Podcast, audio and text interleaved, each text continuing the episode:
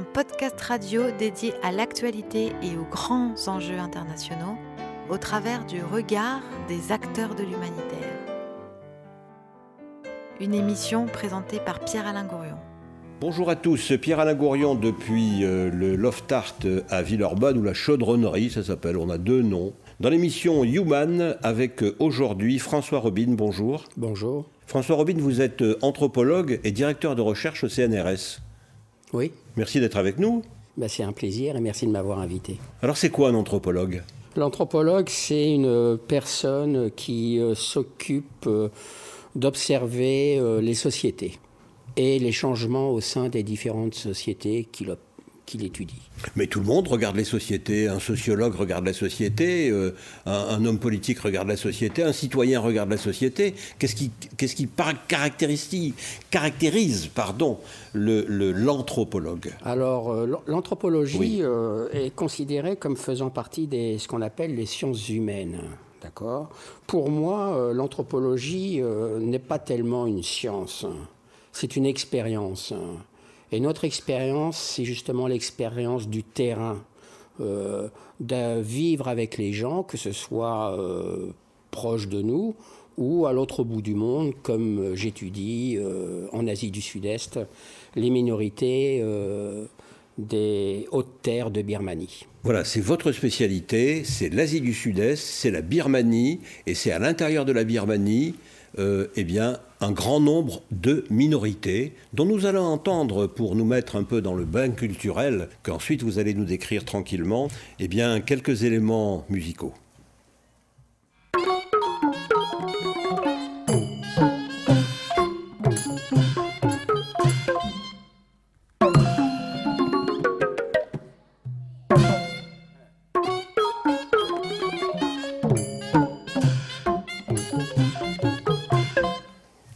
Juste euh, pour nous mettre en appétit en quelque sorte, euh, euh, ces, sonorités qui sont un peu, comment dirais-je, dissonantes, en tous les cas euh, pour une oreille euh, occidentale.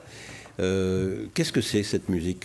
Cette musique, euh, c'est une musique tirée des, cérémonies, des rituels euh, aux esprits qu'on appelle euh, Napwe en, en, en birman. Pwe, c'est la cérémonie, l'événement, et Na, ce sont les, les, esprits, euh, toutes les, différentes catégories d'esprits qui sont intégrés au bouddhisme.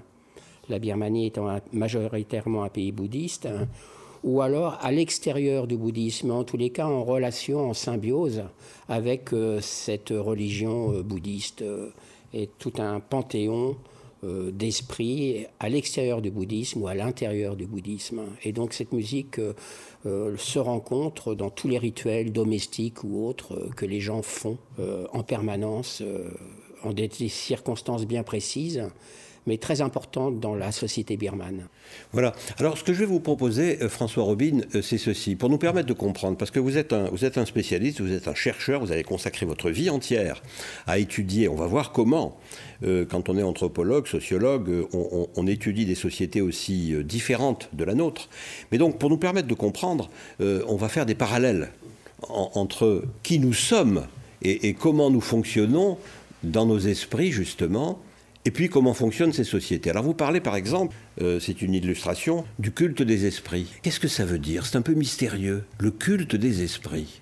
Le culte des esprits, c'est intégrer... Euh, comment dire Il faut se positionner par rapport au bouddhisme, qui est quand même la, religion dominante. Et le bouddhisme n'est pas une religion monothéiste. C'est-à-dire que dans le bouddhisme, il n'y a pas un Dieu. C'est pas, ça fait pas partie des trois religions monothéistes, euh, les juifs, les, les, chrétiens et les musulmans. D'accord? Donc euh, le bouddhisme n'est pas monothéiste, c'est-à-dire que c'est à lui seul un paganisme très important, c'est-à-dire qui intègre euh, des tas de différentes sortes d'esprits.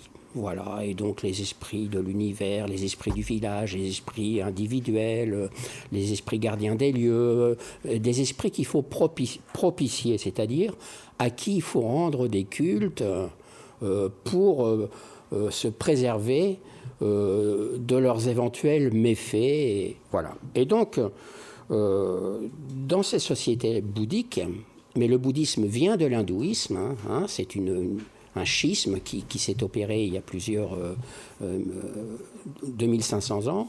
le bouddhisme est un mode de pensée. C'est, pas, il a pas, le Bouddha n'est pas un dieu. D'accord? C'est un enseignant. Et donc, il enseigne une doctrine. Et dans cette doctrine, il y a justement le, cycle des renaissances, les réincarnations, le cycle sans fin des renaissances. Il y a 31 régions dans lesquelles on, se, on peut se réincarner ou renaître.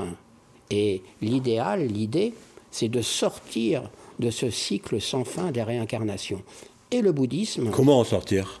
Le bouddhisme euh, permet justement, contrairement à l'hindouisme, à tout un chacun de sortir de ce, cycle de renaissance, c'est-à-dire de devenir Bouddha.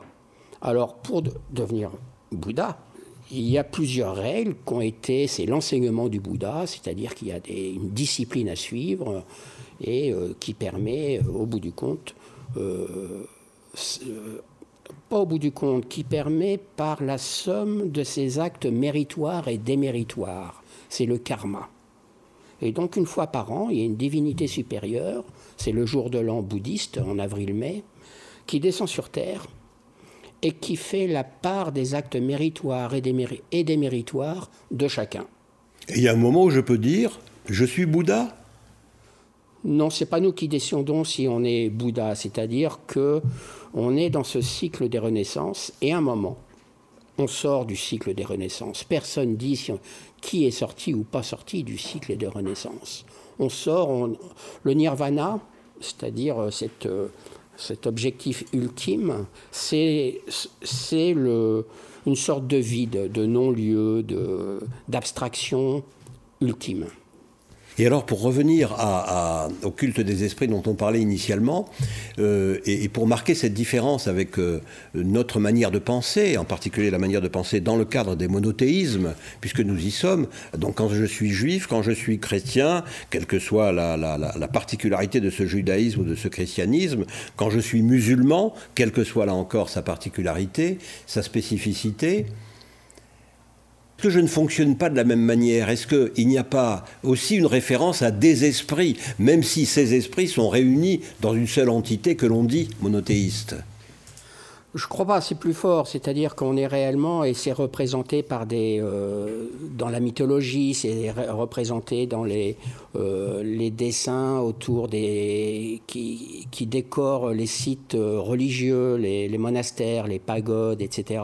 Où là, on, voit bien qu'il y a une symbiose entre, il n'y a pas une distinction, une séparation comme le, fait les, religions, comme le font les religions monothéistes, hein, entre d'un côté la nature, de l'autre côté la surnature et de l'autre côté l'espèce humaine ou le vivant. Et donc il y a une réelle symbiose entre la surnature et la nature. Entre c'est quoi la surnature? La surnature, c'est le monde des esprits, c'est le monde de la surnaturelle où vivent tous ces esprits euh, euh, qui sont quelque part, qui sont aussi sur Terre. Lorsqu'il y a les représentations euh, de peinture ou dans les livres euh, euh, des différents mondes tels que représentés ou compris par le bouddhisme, ce qui est très intéressant de voir, c'est que l'homme, la femme, l'homme, l'espèce humaine, les animaux qu'on côtoie et les esprits sont étroitement imbriqués. C'est-à-dire qu'il n'y a pas de séparation entre notre environnement, entre l'ordre, un ordre cosmique, le cosmos, et un ordre social. Tout ça est imbriqué. Et dans une grande variété Dans une extrême variété, c'est-à-dire que par définition, le bouddhisme est intégrateur. D'accord? Et donc, euh, il intègre toutes sortes d'esprits ou de, ou de divinités. Il a un panthéon officiel, avec Sakra au, au sommet du panthéon des divinités à l'intérieur du bouddhisme, mais aussi des divinités à l'extérieur du bouddhisme, qui sont souvent nées de, issues de la malmort. La malmort, c'est lorsqu'il y a un, accident, on meurt, de façon accidentelle ou un, enfant. Euh, euh, voilà, lorsqu'il y a. Euh, pas une mort normale, pas, une, mort, naturelle au bout de ma vie. Voilà. Et donc là, on appelle ça malmort. Et donc on fait la malmort, c'est-à-dire que l'esprit de la personne qui est, décédée ne suit pas le cycle normal des renaissances selon le panthéon bouddhique, dans la conception bouddhique des renaissances, dans l'une des 31 régions. Lorsqu'il y a mal mort, euh, le corps se décompose, mais l'esprit ne réintègre pas dans une des 31 régions une autre forme corporelle. L'esprit de la malmort erre. Il erre à la recherche d'un autre support corporel. Et ce support corporel, ça peut être une personne, ça peut être vous, ça peut être moi, ça peut être quiconque il pénètre dans une personne, il chauffe une personne, cet esprit-là. Et bien sûr, c'est plus facile pour pénétrer une personne lorsque c'est une personne fragile, malade, euh, physiquement malade ou psychologiquement malade, etc. Et donc toutes les personnes, dès qu'il y a une faiblesse, une, fragilité, on risque d'être chauffé par un esprit. Et donc à ce moment-là, euh, c'est très dangereux d'être pénétré par un esprit qui a trouvé un support corporel. Et donc c'est là où on fait appel au chaman ou au médium, euh, dans des cérémonies d'exorcisme. Et donc il y a des trans et des cérémonies très importantes. Donc on a écouté la musique où il y a toutes ces musiques qui facilitent aussi la transe, qui permettent la transe. Et euh, donc l'idée étant justement dans ces cérémonies d'exorcisme de, d'extraire euh, ce, cet esprit qui chauffe du corps de la personne. Alors vous savez pas, François Robin, j'ai l'impression que là, je suis en train d'être chauffé euh, par un esprit extérieur qui vient me dire, mais tout ça est très poétique. C'est d'une grande, poésie, mais ça peut être aussi euh, d'une, d'une, grande comment se dire, c'est une, relation à la surnature qui est quand même un, conflit, un combat entre. Donc il faut propicier les esprits errants qui sont partout. Les propicier, c'est-à-dire, vous l'avez dit tout à l'heure, vous avez expliqué ce mot, leur rendre hommage. Leur rendre hommage par des rituels, par des offrandes. Donc euh, chacun rend en permanence au quotidien et on rend des, offrandes. Et donc euh, euh, on ne rend pas des offrandes à n'importe quel moment. On rend des offrandes à des moments choisis par l'astrologie, par, des, par des spécialistes de l'astrologie, c'est-à-dire des spécialistes qui connaissent le cosmos. Et comment faites-vous le lien entre euh, les éléments de l'astrologie, qui sont donc euh, des références aux planètes, euh, aux exoplanètes, peu importe, en tous les cas de l'astrologie telle qu'elle était connue il y a 2000 ou 3000 ans, l'astronomie telle qu'elle était connue il y a 2000 ou 3000 ans, mais sous forme d'astrologie évidemment, et les esprits dont vous parliez Quel est le lien? Le lien, c'est euh, euh, lorsqu'on propicie, lorsqu'on fait des offrandes à des esprits, d'abord il faut trouver, il faut savoir les identifier. Donc euh, un rituel, c'est là pour identifier quel est l'esprit qui chauffe.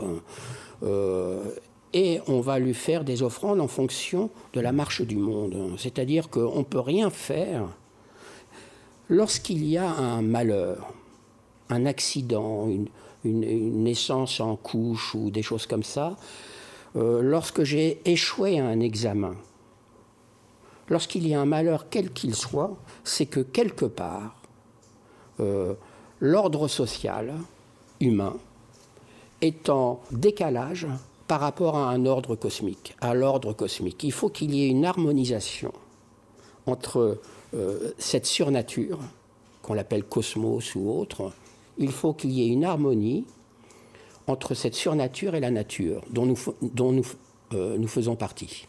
Et donc, euh, c'est très important pour qu'il y ait cette harmonie de mettre en relation les astres, le cosmos et l'organisation de tous les jours, notre quotidien. Et donc, pour cela, c'est les astrologues qui, interviennent. Et il y a un élément très intéressant dans l'astrologie birmane mais encore une fois, qui n'est pas simplement birmane, qui vient de, de l'univers euh, hindouiste. C'est que euh, pour calculer la bonne heure, le bon jour, la bonne heure, la bonne seconde, au moment où on va faire, euh, on va s'adresser aux esprits, ils font des calculs très compliqués et je serais incapable de vous dire comment et sur quoi ils se basent. Mais ce qui est intéressant dans la pratique des astrologues, c'est que leur calcul a un objectif. C'est la recherche d'un reste. Un reste. Lorsqu'on fait une division, il y a, sauf si le compte est rond, il y a un reste. Et dans les divisions birmanes, c'est ça qui est intéressant pour les astrologues. Il y a même une forme, une, division mathématique euh, où l'important n'est pas de trouver le résultat, le résultat est faux. Tout est faux, sauf le reste. Parce que c'est le reste qui compte. Et ce reste, c'est la valeur ajoutée, c'est la valeur en plus. C'est ce qui permet justement de contrôler ou d'avoir une perspective lorsque de changer le cours de la vie, lorsque quelque chose va mal. Et donc, par exemple, euh, j'ai une activité, je suis étudiant, j'ai loupé un examen, j'ai raté un examen, il va falloir que je change de nom. Il va falloir que je change de nom, et pour changer de nom, on va partir de ce reste. On va faire appel à des moines, on va faire appel à des astrologues qui vont calculer mon nom par rapport à mon jour de naissance, qui est lui-même en relation avec les planètes, qui elles-mêmes sont sur, euh, organisées selon le calendrier, un calendrier très particulier. Et nous voilà partis euh, dans, dans, ce monde des esprits. Et, alors, la question que je vais vous poser, juste après, juste après qu'on ait écouté un peu de, de, cette, de cette musique euh, décalée, euh, comme est décalé votre discours par rapport à la scientificité à laquelle on, s'attend de la part d'un scientifique, justement, et d'un membre éminent du CNRS, voilà, ça va être de dire, oui, comment est-ce que le scientifique, est-ce que celui, comment est-ce que celui qui, fait une recherche sur le terrain euh, s'arrange pour euh, unifier sa logique intellectuelle cartésienne avec ce monde euh, étrange des esprits dont vous venez de nous régaler. On va écouter de la musique.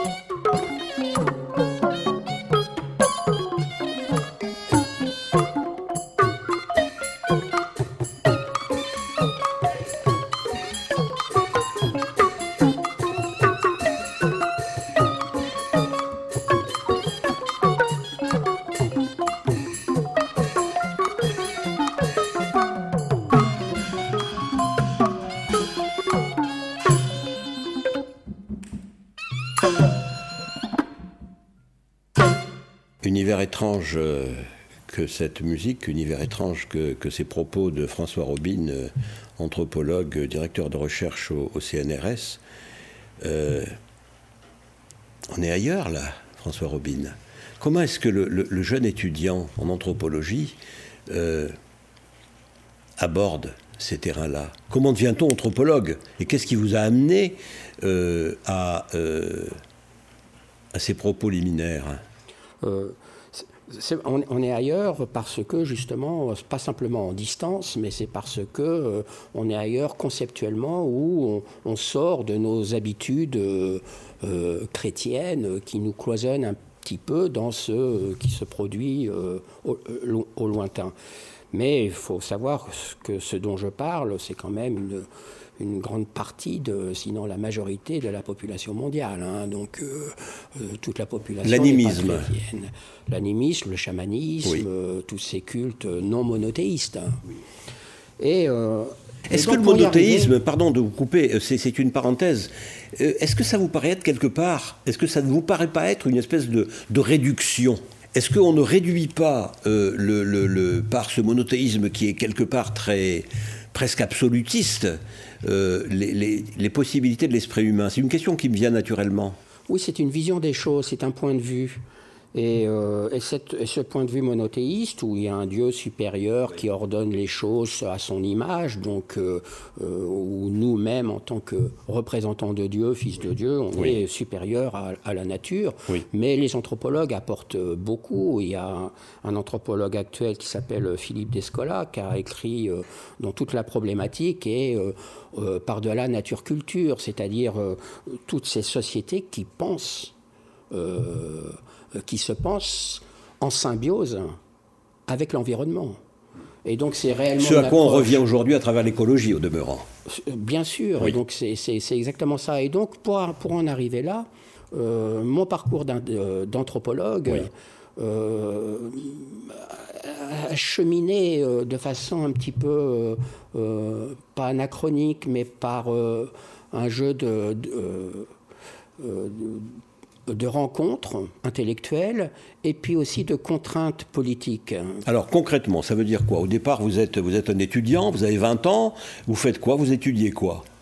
Alors j'ai été, euh, j'ai eu une, une, une, scolarité très compliquée qui m'a pas intéressé. Et donc je m'ennuyais au point d'être un peu malheureux euh, jusque ce bac que j'ai fini par passer. J'ai pas eu cette chance de rencontrer le, professeur euh, qui m'intéresse à cette. Allez, vous êtes un mauvais élève. Je suis un, mauvais élève par désintérêt, pas par médiocrité, je pense pas. Sans doute un peu, mais plus par désintérêt de ce qui m'est enseigné. Pas adapté en tous les cas au système. Pas adapté au système scolaire tel qu'on me le proposait. Et je ne suis pas un cas d'espèce unique. non, non, on est quelques-uns dans, cette, dans, ce, dans ce contexte. J'ai fini par passer ce, bac avec trois ans de retard. J'ai eu le bac à 21 ans ou quelque ah, chose. Vous êtes carrément un cancre alors, oui. C'est pas ça. C'est pas, c'est pas cancre. C'est-à-dire pas dans ce, le, système scolaire n'était pas adapté à des gens comme euh, comme moi. Mais j'ai passé. Heureusement que j'ai passé ce bac finalement. Merci à mes parents. Heureusement que j'ai finalement passé ce bac parce qu'il m'a permis euh, justement de, poursuivre tout un cursus intellectuel par la suite. Et donc, lorsque j'ai eu le bac, la première chose que j'ai faite, mes copains d'école passaient leur licence ou rentraient en master, en maîtrise, on disait à l'époque, lorsque j'ai eu le bac. Donc j'avais beaucoup d'années de retard. Et lorsque j'ai eu le, bac, je savais toujours pas quoi faire. Je me suis fait réformer, fou P4, du service militaire. Donc, P4, on l'explique quand même à nos auditeurs, euh, parce qu'ils ne connaissent pas, pas tout à fait ce contexte-là, qui est le contexte du service militaire. Ça veut dire je suis P4, de l'époque, oui. Euh, ça veut dire je suis P4, donc je suis un peu, un peu déséquilibré sur le plan psychique, et donc on va me réformer. quoi. C'est une manière de se faire réformer. C'est une manière de se faire réformer. Et de ne pas exécuter son service militaire. Et donc, euh, plutôt que de réaliser ce service militaire, j'ai réussi à me faire réformer. Euh, j'ai fait un voyage initiatique en Asie du Sud-Est et en Inde, Bangladesh à l'époque. Donc là, on est dans les années. Euh, on est dans les années 78-79. Voilà, un voyage initiatique où, je, dans ce voyage, je ne suis pas allé en Birmanie. Parce qu'à l'époque, la Birmanie était complètement fermée. Et donc, oh, je reviens en France et c'est par un jeu de rencontres avec des professeurs à l'école des hautes études en sciences sociales où j'avais un petit peu l'idée de faire de ce qu'on appelait l'ethnologie à l'époque, on pourra expliquer le terme. Et, euh, j'ai rencontré des profs, euh, notamment euh, Denise et Lucien Bernot, qui étaient des grands spécialistes, lui professeur au Collège de France, et elle qui a introduit l'enseignement du, du birman à, ce qu'on appelait l'Angzo, l'INALCO désormais à, Paris. Et donc, les langues euh, orientales. Voilà, et qui m'ont conseillé la Birmanie, il faut, c'est la Birmanie, etc. Et donc, euh, le retard que j'avais acquis lors de la scolarité, euh, quelque part, je l'ai rattrapé réellement lorsque ça m'a intéressé, lorsque les maîtres ont réussi à m'intéresser. Je crois que c'est ça le secret, c'est que des maîtres m'ont intéressé à ce que j'allais faire par la suite. Et donc, j'ai d'abord euh, passé un, diplôme de birman à Langzhou, l'équivalent master de birman à Langzhou, INALCO, euh, l'équivalent du master actuel. Et puis en même temps, j'ai passé une licence à Nanterre, une licence d'ethnologie à Nanterre. Et quasiment en même temps, j'ai passé un doctorat d'ethnologie à l'école des hautes études en sciences sociales. Et donc, réellement, je suis un surdiplômé. Hein. Euh, après, j'ai encore eu une habilitation à diriger des recherches. C'est à peu près l'équivalent de la thèse d'État, etc. Mais c'est intéressant de voir qu'un surdiplômé, ça peut être quelqu'un qui, à un moment ou à un autre, a été en situation d'échec scolaire ou de quasi-échec scolaire. Bien sûr. C'est intéressant parce que pour les jeunes qui nous regardent et qui peuvent être même en échec scolaire, ils peuvent, ils peuvent se dire tiens, c'est pas parce que je suis aujourd'hui en échec que demain, après-demain ou le jour d'après, euh, je le serai encore. Voilà, on peut juste regretter que l'école soit pas aussi euh, euh, ciblée sur ses, sur ses élèves un petit peu en difficulté. L'Occident n'est parfait. L'Occident n'est pas parfait. Plutôt l'Orient serait parfait. Et donc, et donc j'ai eu cette cette cette formation importante, réellement importante, mais à vitesse grand V. Hein. J'ai dû faire un doctorat en 4-5 ans, hein, assez, assez rapide avec des professeurs très connus. je ne crois pas qu'ils fassent que Denise Bernot, Condominas, etc., euh, André-Georges Audricourt, euh, enfin des gens fantastiques. Et tous ces gens-là pour qui j'ai le plus grand respect, la plus grande admiration. Euh, très modestement, je, je, m'inscris dans leur sillage. Et ce sillage, au départ, c'était c'était d'avoir une approche monographique, c'est-à-dire je me préparais comme toute l'école française à l'époque, qui était importante, l'école française d'ethnologie, je me préparais à, euh, à faire une monographie villageoise, c'est-à-dire aller dans un village, en Birmanie, en Asie, etc., et euh, d'y vivre pendant un an. C'est là où l'ethnologie, pour moi, n'est pas une science, mais une expérience, réellement. Et donc de faire, de, vivre avec les gens et de rester dans un village pendant un an et puis d'en faire euh, la description la plus précise et la plus objective possible. Ou alors, euh, ou en conjuguant les deux, de faire une monographie d'un groupe ethnique. Voilà, donc euh, moi au départ, je pensais faire une, travailler sur euh, les Ingta, c'est-à-dire euh, les gens qui habitent sur euh, le lac Inle en Birmanie, qui est très connu actuellement, qui est devenu très touristique, ça ne l'était pas à l'époque. Et, j'ai été confronté, à la fois pour faire une monographie ethnique ou une monographie villageoise, j'ai été confronté à un, mur, le mur de la dictature.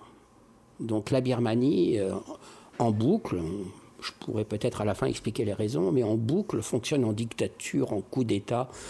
C'est terrible. Euh, et donc, euh, ces dictatures n'aiment pas beaucoup les chercheurs, et en particulier les chercheurs qui s'intéressent aux minorités. C'est exactement ça, Voilà.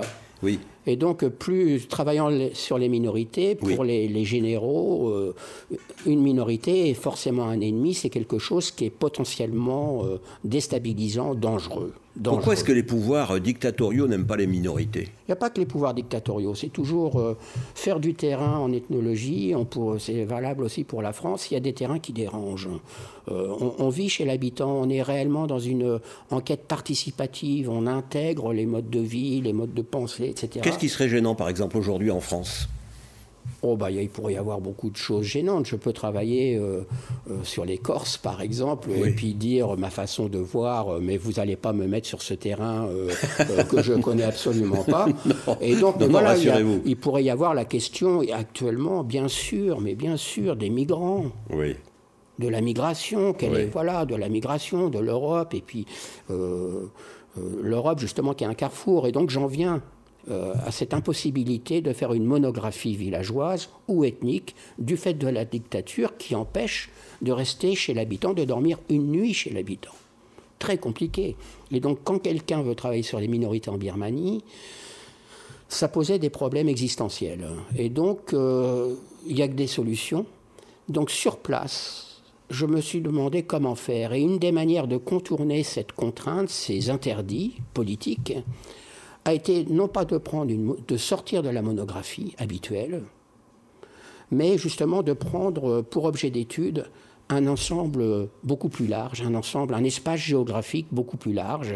Et donc j'ai pris l'ensemble du lac, avec des dizaines de villages lacustres sur le lac, sur les berges du lac et sur les montagnes environnantes.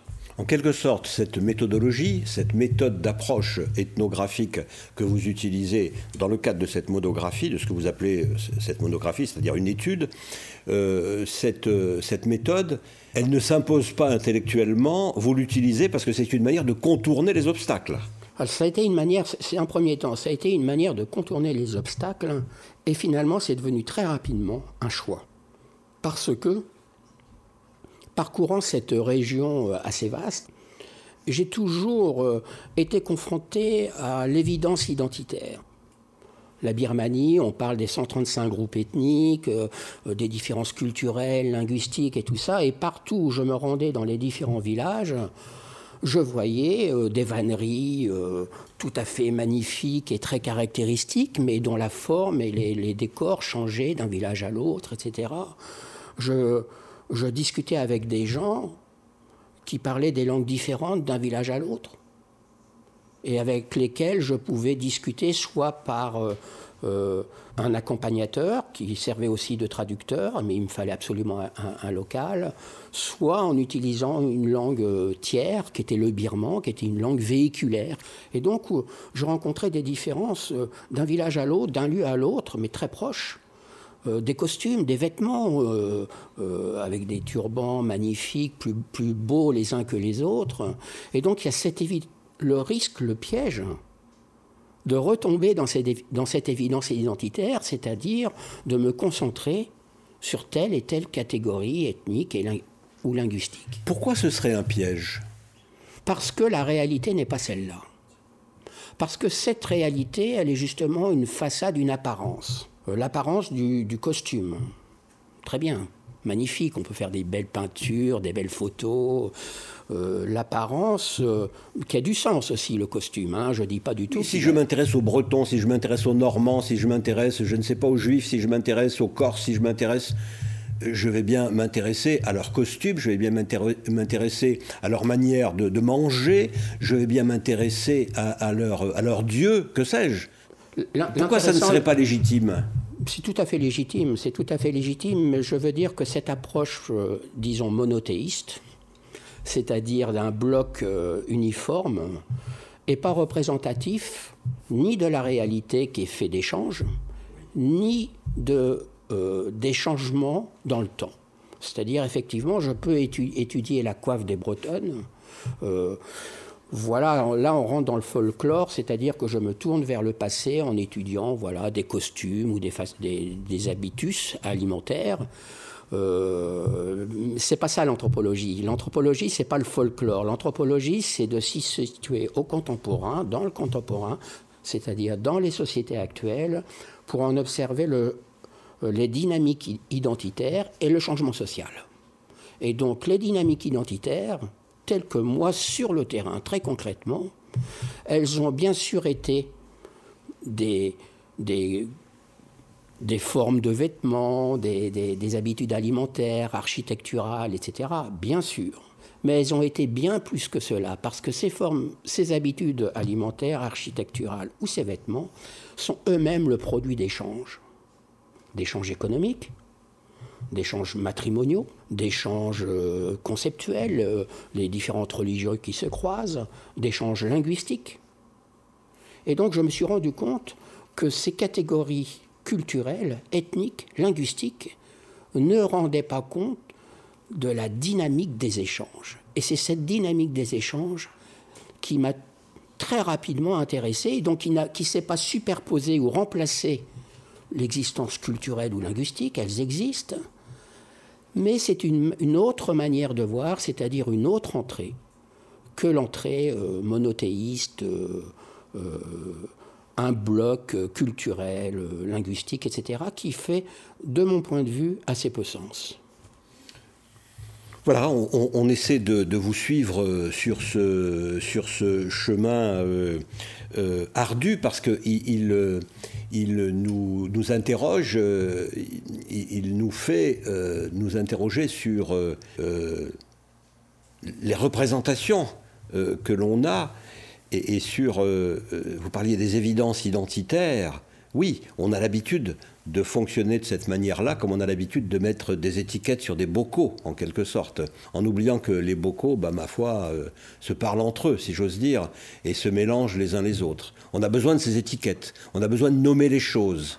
On a besoin de nommer les choses et il faut absolument les nommer. Et donc c'est là où, où euh, mon approche n'est pas du tout de dire euh, euh, ces choses qui sont nommées n'existent pas, puisqu'elles sont nommées. Elles sont désignées par les personnes, par leurs élites, par leurs religieux, ou peu importe, elles sont désignées. Ce que je veux dire, c'est que là, je reprends une formule d'André Malraux que j'aime bien. Je travaillais sur les métamorphoses. Et donc, une métamorphose, pour André Malraux, c'est le papillon ne redevient pas chenille. Et donc c'est très intéressant, c'est-à-dire qu'on est dans le changement permanent, dans l'évolution constante.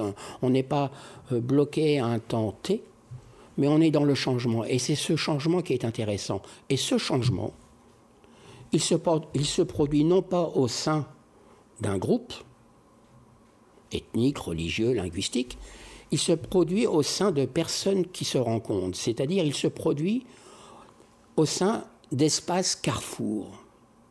D'accord Et donc, prenons la région du, lac Inlay, le lac, ses berges, ses montagnes, j'ai, je, suis, je suis rentré et j'ai pris pour objet d'étude cet espace carrefour. Il était composé de quoi cet espace carrefour?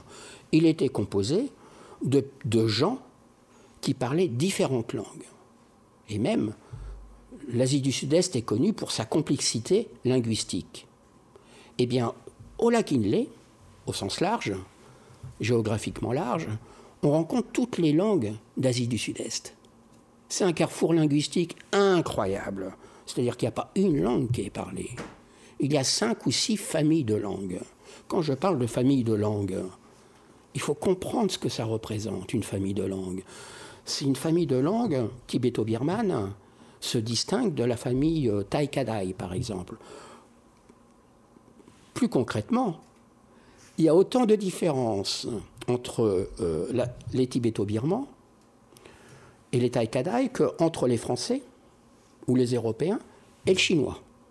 Ah oui. Voilà. Sauf que la seule différence, c'est qu'on n'est pas à 10 000 ou 15 000 kilomètres de distance, c'est que cette complexité se rencontre dans un même espace géographique. Voilà.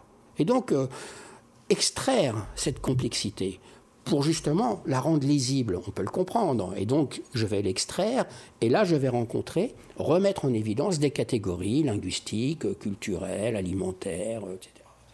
Est-ce que cette immense variété euh, a existé aussi dans euh, dans, d'autres régions? Je pense à l'Europe, je pense à la France, parce que j'essaie de faire un parallèle avec qui nous sommes et comment nous réfléchissons, de manière à pouvoir euh, éclairer en quelque sorte votre sujet, votre parcours. Est-ce qu'on peut en dire autant, par exemple, de ce qui s'est passé dans l'histoire de France? Euh, avec quelque part euh, évidemment une centralisation par la royauté et par la Révolution française ensuite, qui a fait que toute cette grande variété linguistique, culturelle, etc., a été gommée par la nécessité de l'unification, en tous les cas par le choix politique de l'unification. Voilà, il faut, il y a cette approche qui est tout à fait légitime, qui est une approche centralisée, d'accord, c'est-à-dire le discours des élites, des pouvoirs centraux, etc. Euh, après, on peut régionaliser, toujours, il y a toujours euh, une possibilité, mais il y a toujours un discours euh, assez culturaliste euh, existant, et puisqu'il y a un discours, il existe, puisque les gens en parlent, donc ça existe. Il ne faut pas le nier, cette chose-là. Il ne faut pas la nier. Maintenant, il y a d'autres, encore une fois, d'autres entrées possibles, d'autres regards possibles, et qui sont justement une approche décentrée. C'est plus simplement partir du centre, mais partir des marges, partir de, de cet espace D'ailleurs, il n'y a pas de limite à cet espace. Ce n'est pas un espace politique, c'est un espace social. Et donc, euh, ces échanges, euh, ils se croisent, ils sont multiples, euh, ils font cohérence. Il faut cohérence, mais alors vous parlez pour l'Europe d'une approche historique. C'est vrai qu'il y a eu une centralisation, etc., qu'on peut observer dans d'autres régions du monde. Il y a eu aussi cette approche historique qui est toujours en marche. Hein. On parle de nationalisme, de souveraineté, de tout ça. Donc on est réellement dans une dimension politique. Et là, je ne sors pas du tout du sujet birman. On est aussi la construction ou la réification de l'ethnicité est une approche politique. Réification? Réification, c'est construction. Réification, restons en Europe ou dans le monde même, en Europe, on voit bien qu'on euh, est dans une, époque de globalisation d'accord? Alors on ne va pas dater, mais c'est plus ou moins l'an 2000, euh, avant, autour de l'an 2000, avec toutes nos technologies, tout ça. Et donc la globalisation, tout le monde pense la diversité des échanges, la rapidité, etc. OK. Mais en même temps qu'il y a globalisation, il y a, on le voit, et c'est ça le drame de la période contemporaine, il y a des, nationalismes émergents, il y a des réifications ethniques, il y a des racismes ethniques, culturels ou religieux qui se mettent en place, qui s'inscrivent dans le sillage de la globalisation. Plus la globalisation euh, étend euh, euh, structurellement sa sphère, le portable, la télé, tous les médias, les avions, les échanges, on achète les fraises qu'on mange viennent d'on ne sait plus où, etc. Mondialisation. Mondialisation, globalisation, peu importe le terme. Euh, en même temps, on observe de façon concomitante. Quand c'est concomitant, c'est que ce n'est pas du hasard. Et donc, de façon concomitante à cette globalisation, on, on observe en Europe et dans le monde des nationalismes émergents. Voilà. Et donc, c'est le, problème des Balkans, c'est le problème de l'Europe de l'Est, c'est le problème ici, mais après, vous, vous, me remettez sur la Birmanie. Hein. Euh, ici, par exemple, de, euh, cette époque de d'élections présidentielles, on voit les nationalismes, le discours nationalisme qui l'emporte. Et donc, il est très important, je pense, que les anthropologues montrent qu'il y a d'autres euh, visions du monde que ces repliements sur soi. Voilà. Et donc, euh, prendre pour objet d'étude des espaces carrefours, c'est-à-dire espaces carrefours pour parler simplement des carrefours linguistiques, des carrefours religieux, linguistiques, c'est-à-dire dans une même région, des gens qui parlent différentes langues ou dialectes, ou, euh, voilà. ou alors euh, carrefour religieux, c'est-à-dire que dans des mêmes régions, euh, des gens sont musulmans, sont chrétiens, différents christianismes, peut-être bouddhistes et d'autres minorités qu'on nomme pas. Où des gens sont, mettent en avant des différences culturelles, régionales, voilà, et donc tout ça cohabite un petit peu, et donc ce qui est intéressant et sain, euh, c'est de prendre en compte cette complexité et pas simplement les étendards. Pas simplement les drapeaux, euh, et euh, bien sûr nous revenons à votre sujet d'étude, à la Birmanie, que l'on appelle aussi Myanmar, avec une musique, une musique qui va nous permettre précisément de, de naviguer à l'intérieur de ces concepts. Euh, c'est un instrument percussif, vous nous en parlerez après.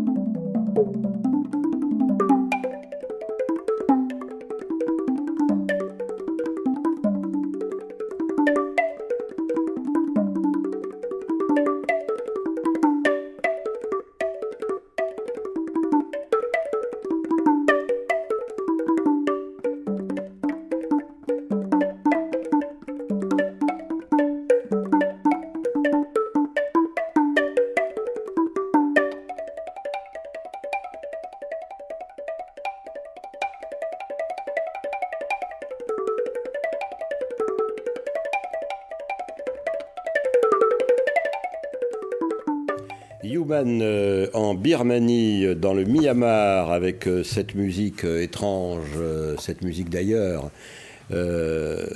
et ce dépaysage, ces dépaysages identitaires qui nous sont proposés par euh, par François Robin, euh, cet ethnologue spécialiste euh, donc de l'Asie du Sud-Est. Et voilà ce qu'il dit dans son, dans son dernier livre, que je n'ai pas encore cité, parce qu'il a fait beaucoup de livres, évidemment, je n'ai pas tout cité. Il a fait un livre sur les prêtres et les chamans. Euh, il a fait un livre euh, sur euh, donc de Birmanie, sur Fils et Maître du Lac, il en a parlé tout à l'heure, et sur les relations interethniques dans un État, l'État Cham de Birmanie. Et puis il avait commencé avec Savoir et Saveur, c'est-à-dire par l'identité culinaire des Birmans, en d'autres termes, par des observations matérielles qui permettent ensuite d'essayer de, de tirer des conclusions et des analyses. Et puis dans son dernier livre, qui lui s'appelle euh, Birmanie par-delà l'ethnicité, euh, paru aux excellentes éditions des paysages. Je dis excellente parce que je vais le lire d'ailleurs, tiens. Euh, il y a une magnifique description de cette euh, de cet ouvrage, de cette collection, euh, que l'on pourrait reprendre à notre compte dans Human. Euh, se détourner des apparences, soulever l'écorce pour observer le grouillement des sociétés, s'étonner de la complexité du monde, s'y confronter, ensuite déconstruire, construire patiemment et devenir joyeusement intranquille. C'est magnifique. Douter encore, douter toujours. Aussi, lutter contre le prêt-à-penser et s'ouvrir à la vie des idées. Dire non et savoir pourquoi on le dit. Enfin, replacer les sciences humaines et sociales au cœur des débats de la cité en leur assignant la seule mission qui vaille, donner de la chair au réel, puis la piquer au vif. Et c'est très exactement ce que vous faites. Vous donnez de la chair au réel et vous la piquez au vif. Et vous dites, euh, en terminant votre, votre livre, euh, dans l'épilogue qui s'appelle Des paysages identitaires, suivez mon regard. Alors vous parlez de vous, et vous dites, si on comptabilise mes composantes chrétiennes, bouddhistes, musulmanes, claniques et autres, vous parlez de vous, mon nom est véritablement à rallonge, François, Maurice, Marie pour la composante chrétienne catholique de mon éducation en France, euh, Aung Aung Oka pour la composante bouddhique. Theravadine liée à mon immersion en Birmanie, Mohamed Omar pour la composante musulmane sunnite de ma belle famille Pantai, parce que j'ai oublié de dire que euh, vous êtes marié à une birmane et que donc vous avez une belle famille qui est de là-bas. Li Fusheng pour la composante chinoise, sino-yunanaise, etc., etc. Mais qui êtes-vous, François Robin? Vous êtes tout ça à la fois? Comme nous tous, je suis un carrefour. Oui. Une rencontre. Oui. Le produit de rencontre. Voilà, je suis le, produit de rencontre.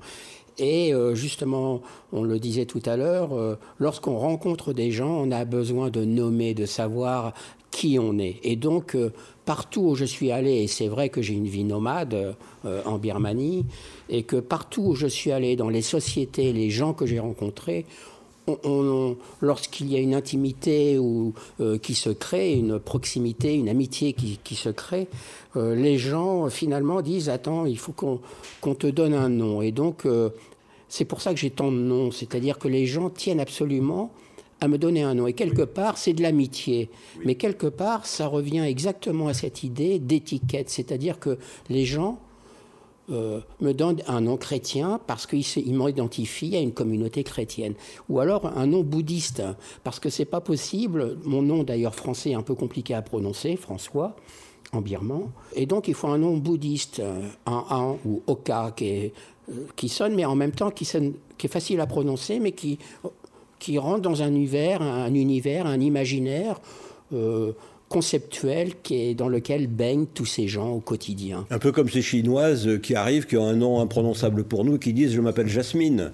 Pour faire simple, quoi. Voilà, pour faire simple, et je trouve que c'est une perte terrible, justement, cette simplicité, cette réduction qui fait que euh, nous-mêmes, dès qu'on sort des prénoms euh, François, Marie, euh, Catherine, on est un peu perdu, on fait répéter, mais comment, comment, etc. Et donc, on n'est pas habitué justement à ces sonorités, pourtant qui nous côtoient et qu'on côtoie tous les jours. Et finalement. Et alors, le monde moderne, précisément, c'est la variété des sonorités, c'est la variété des dénominations, c'est la variété des, des prénoms. euh, l'immense variété des prénoms. En, en 10, 20, 30, 40 ans, on voit cette évolution fantastique. Mais est-ce qu'en même temps, on ne s'y perd pas psychologiquement, socialement? Est-ce que c'est une question pour vous, ça? Bien sûr, mais je crois que ça, c'est une question, comme pour tout, une, question d'éducation. C'est-à-dire, euh, soit à l'école et ailleurs, euh, vous comprendrez que j'ai un petit peu de, une dent contre l'école. Euh, bon, enfin, après tout, vous en êtes aussi le produit.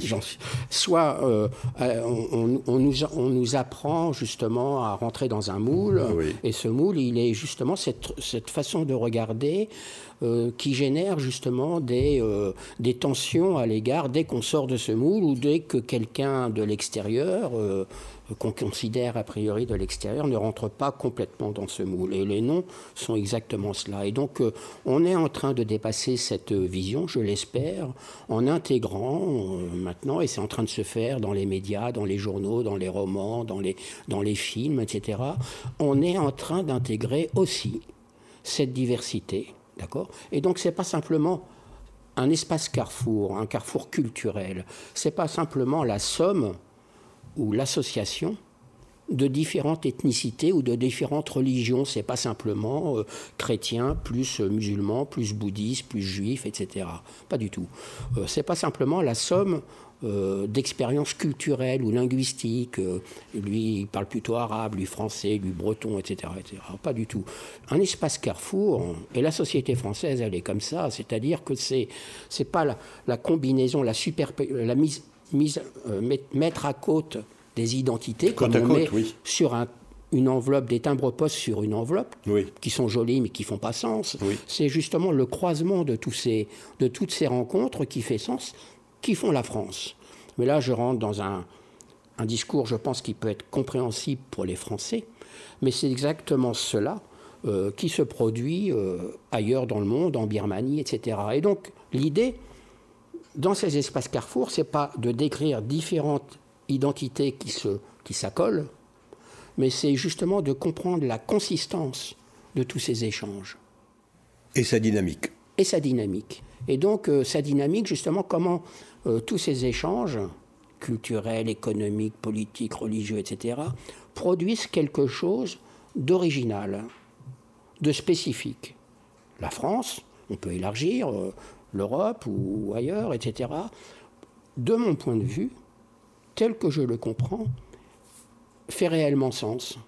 Et donc, intégrer ces échanges n'est pas une perte d'identité. Intégrer ces échanges, c'est euh, participer à une production du social, c'est participer à la construction d'un État, d'une culture, etc., qui intègre toutes ces diversités. Ces.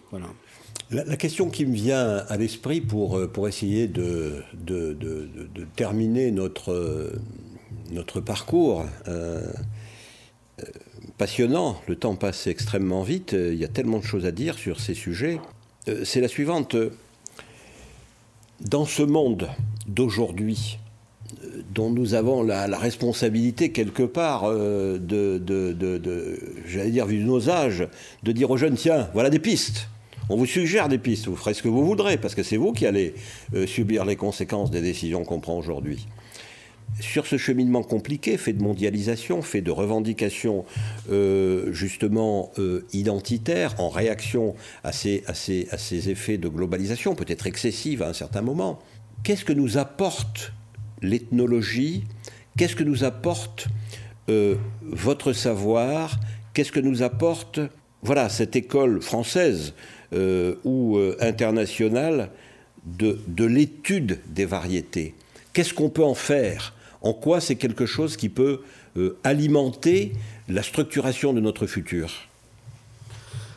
Euh, Je pense que ces, ces, recherches euh, en anthropologie et en sociologie, mais en anthropologie, sont réellement importantes. Et mon approche sur les carrefours sociaux, vous avez cité mon, ouvrage que j'appelle Par-delà l'ethnicité, donc se concentre sur des catégories linguistiques, culturelles, etc., pour les traverser rejoint ou en parallèle, rejoint euh, encore une fois l'ouvrage de Descola sur Par-delà nature-culture. C'est-à-dire, euh, on, ne dissocie pas, on croise. Et c'est comme ça que les choses se produisent. Et, cette approche-là, qui est une approche, euh, intégratrice, réellement intégratrice, parce que lorsqu'on prend des catégories, on les présente en Birmanie, dans la dictature birmane, comme en Europe ou ailleurs dans le monde, on, les approche comme des approches inclusives en disant il faut reconnaître telle communauté, telle communauté. Et en réalité, on crée de la frustration.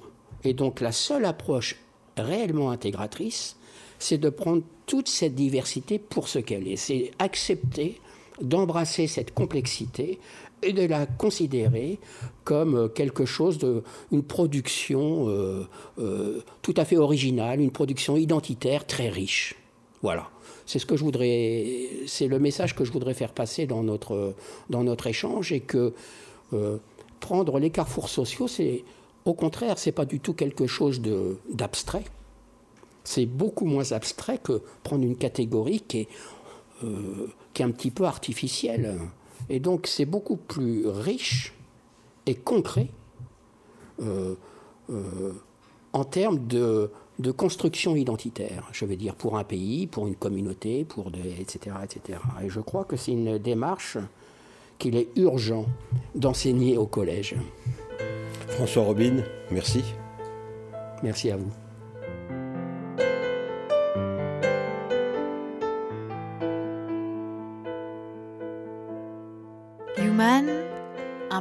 Radio dédié à l'actualité et aux grands enjeux internationaux au travers du regard des acteurs de l'humanitaire.